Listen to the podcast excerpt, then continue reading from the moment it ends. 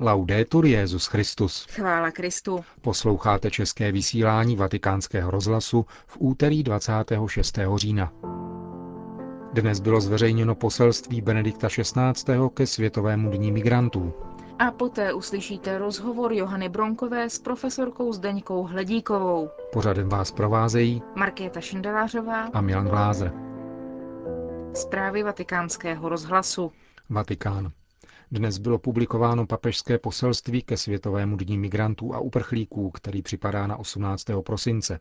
Poselství, které nese podpis Benedikta XVI. ze 27. září, reflektuje téma Jediná lidská rodina.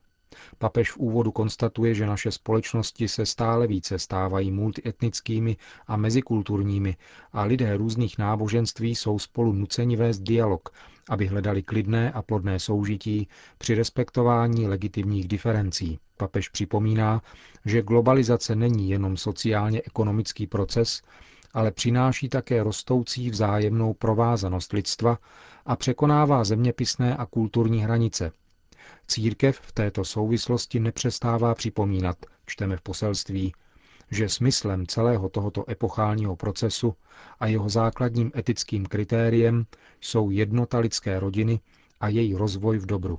Státy mají právo regulovat migrační pohyb a bránit vlastní hranice, vždy však s náležitou úctou ke každé lidské osobě. Kromě toho imigranti mají povinnost integrovat se v zemi, která je přijala, respektovat její zákony a národní identitu, stojí mimo jiné v poselství Benedikta XVI.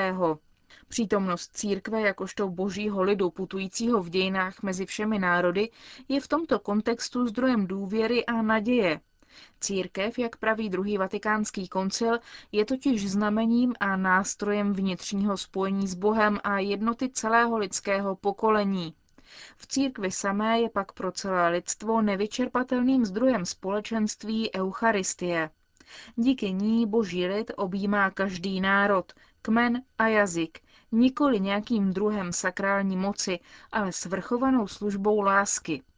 Právě uplatňování lásky, zejména vůči chudým a potřebným, je kritériem, které dokazuje autenticitu eucharistického slavení. V samotném závěru potom papež zdůrazňuje, že svět migrace je obrovský a rozmanitý, obsahuje obdivuhodné a slibné zkušenosti, jakož i bohužel mnohé jiné, které jsou dramatické a nehodné člověka a společností, které se označují za civilizované. Pro církev je tato realita výmluvným znamením naší doby, které stále více zdůrazňuje povolání lidstva vytvořit jedinou rodinu a zároveň těžkosti, kterému namísto sjednocení způsobují rány a rozdělení. Nestrácíme však naději a modlíme se společně k Bohu, Otci všech, aby nám každému osobně pomáhal být muži a ženami schopnými bratrských vztahů a aby na sociální, politické a institucionální rovině sílilo porozumění a vzájemná úcta mezi národy a kulturami, píše Benedikt XVI. v závěru poselství ke Světovému dní migrantů a uprchlíků. Konec zpráv. V dalších minutách přinášíme rozhovor s profesorkou Zdeňkou Hledíkovou, věnovaný osobnosti třetího pražského arcibiskupa Jana Zjenštejna. Od jehož smrti letos uplynulo 610 let. Jan Zjenštejna nastoupil na pražský metropolitní stolec už v posledních letech vlády Karla IV. Když pak na trůn usedl mladičký Václav IV., bylo na arcibiskupovi, aby udával tón politice Českého království. Rady 32-letého Jenštejna, který studoval na pěti evropských univerzitách, nebyly ovšem panovníkovi pochuti. V dnešním pokračování sobotního pořadu věnovaného Jenštejnovi uslyšíte o sporech s králem, které vedly ke smrti svatého Jana Nepomuckého a o dalších osudech dosud dnes zcela objevené osobnosti Jana z Jenštejna. Dejme tedy opět slovo profesorce Hledíkové.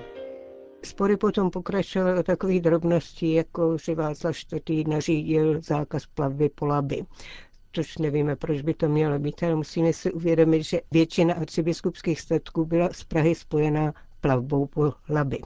Takže to byly takové podrázy, bychom dneska řekli, kterému Václav nebo jeho okolí dělal, které se stupňovaly až do takových malicharných drážení toho arcibiskupa, který si to nemohl nechat líbit, protože on byl odpovědný za stabilní stav a možnost působení církve v pražské diecezi a proto si to líbit nemohl nechat. A všechny tyhle ty spory potom eskalovaly na začátku 90. let. Jenstein byl v Římě na poutě jubilejního roku. Shodnul své námitky proti způsobu vlády Václavova okolí, protože tehdy už vládlo spíš to jeho okolí než Václav sám. A předložili je papeži ve smyslu žalob na utiskování církve v Čechách to okolí králo nesmírně pobouřilo, okamžitě to brali jako žaloby na krále. Tím se rozjeli ty konflikty už ne takového toho malicherného typu, ale zcela zásadní, které vrcholily snahou podrazit Jenštejna doslova tím, že by se na území pražské dieceze zřídilo nové biskupství, které by samozřejmě teritoriálně umenšilo moc Jenštejnovu, protože odvolat ho bylo nemožné. Byl vybrán, jak je známo, ten kladrubský klášter jako majetková základna budoucího biskupa. Nicméně, když tehdejší velmi starý opat Racek zemřel, tak konvent v Kladrubech zvolil nového opata a předložil žádost ke schválení generálním vikářům Jenštejnovým. Ti vyhlásili termín pro námitky, námitky žádné nebyly, to byl běžný postup práva a když nebyly námitky, tak toho nového opata schválili. I hned se to dozvědělo královo okolí a tedy vypukly ošklivé zájemné spory, které skončily tím, že Václav IV. nechal Jenštejna a čtyři lidi z jeho nejbližšího okolí zatknout. Jenštejnovi se podařilo prchnout, jak to nikdo neví, zřejmě musel někdo z panstva pravděpodobně pomoci a někdy ho ukryli, takže ten byl v bezpečí. Dva lidi propustili ještě Václav sám a zůstali ve vězení dva generální vikáři, kteří podepsali ono stvrzení opatské volby v Kladrubech, což byl Jan Spomuka a Mikuláš Puchník. Ti byli podrobeni tortuře, tedy útrpnému právu, kde se Václav snažil dozvědět neznámo co, protože protokoly nejsou. Skončilo to tak, že jeden z nich, tedy Jan Spomuka, tu torturu nepřežil. Tady je mimořádné to, že to nebyla záležitost Katova jenom, ale že to torturu prováděl přímo král, jak se praví ve spisech, tak vlastnoručně. A druhý tedy byl ještě naživu, takže byl schopen podepsat prohlášení, že o věci nebude mluvit. Takže nemůžeme vědět, o co se to tam jednalo. Teď Mikuláš Puchník byl propuštěn a Jan Spomuka, který už nebyl schopen tohoto prohlášení, tak byl jako umírající schozen do Vltavy, jak známo. Václav netušil, kde Jenštejn je a jel se ho velmi intenzivně hledat nikdo neprozradil, co se s arcibiskuchem stalo, takže Václav znovu zakázal plavice po Labi, to znamená, že předpokládá, že on prchne říční cestou. Zakázal vycházet kleru v Praze po setmění nebo listané právo v Praze. Trvalo to asi pět dní, tenhle ten vyslovený teror, který ukázal jedno, že je prostě naprosto nemožné se navzájem dohodnout. Že jakákoliv konzolidace poměru v Čechách je možná jenom totálním podřízením se vůli krále. V této situaci pak došlo k tomu, že Jenštejn, kterému se podařilo už předem s pomocí toho neznámého zachránce dostat na Supí horu, což byl nejbezpečnější hrad arcibiskupa v severních Čechách, blízko k hranicím směrem k Míšni, tak se rozhodl vydat se směrem ke kurii, kde chtěl podat papeži zprávu o tom, co se v Čechách dělo mezi ním a králem, včetně všech těch násilí, ke kterým došlo. A vydal se na cestu s pomocí Jindřicha z Rožnberka. Tady to víme, že to byl on.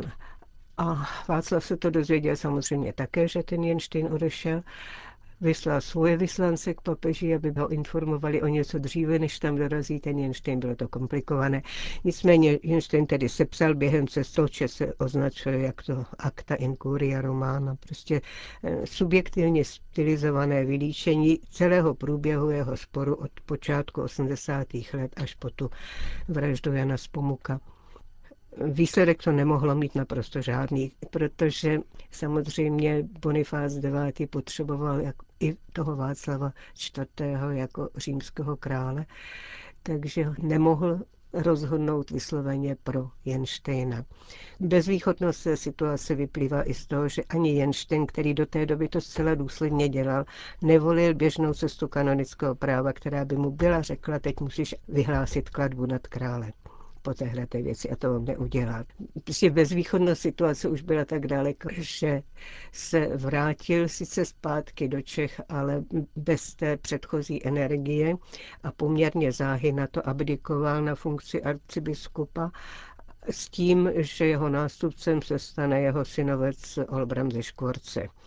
Olbrama Jenštejn ještě sám vysvětil a pak po vzájemné dohodě si vyměnil jako jediný majetek arcibiskupství hrad Helfenburg u Úštěku v severních Čechách, kam se stáhl a přestal působit jakkoliv ve veřejném životě.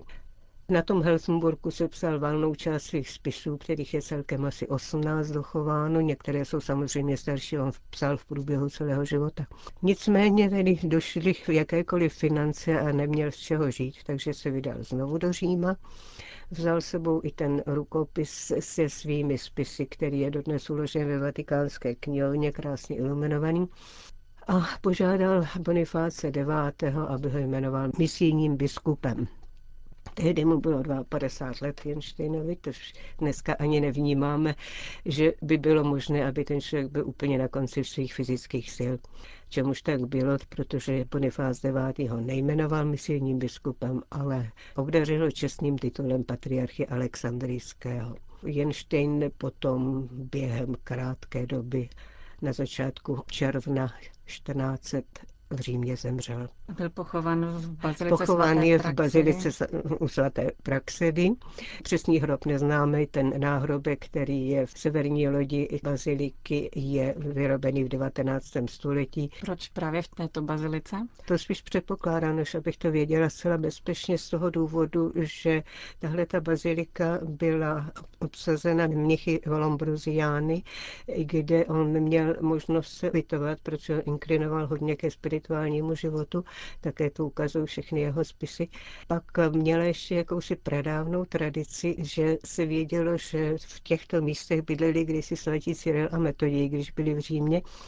A my dobře víme, že zhruba od sklonku vlády Karla IV. se těchto dvou svědců v Čechách znovu začal rozvíjet.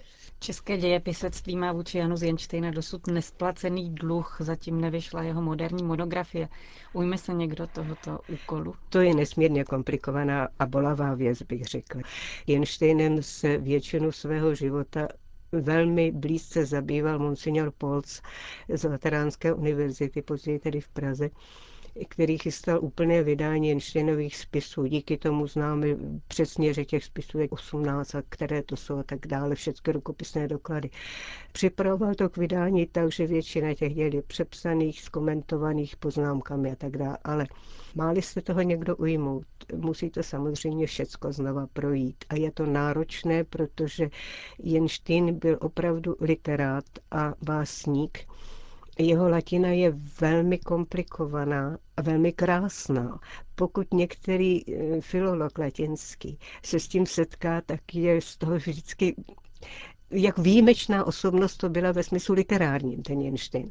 Čili z toho důvodu to vydání nemůže dotáhnout běžný historik. To musí dělat historik paralelně také klasický filolog aby některé ty drobnosti jazykové, literární byl schopen z toho vytáhnout a patřičně zdůraznit. A tohle je základ jakéhokoliv eh, moderního životopisu Jenštejnova, protože bez úplné znalosti těch jeho spisů není možné o něm psát cokoliv nového, protože jeho zásadní postoje eh, z úředních pramenů samozřejmě známe, ale to, co si ten člověk myslel, je opravdu nutné najít až v těch jeho vlastních spisech, kde se to odráží. Takže to je pole, které čeká na budoucí práci, která bude velmi tvrdého charakteru. Hovořila profesorka historie a archivnictví Zdenka Hledíková. Připomeňme, že profesorka Hledíková je čerstvou nositelkou řádu svatého Řehoře Velikého.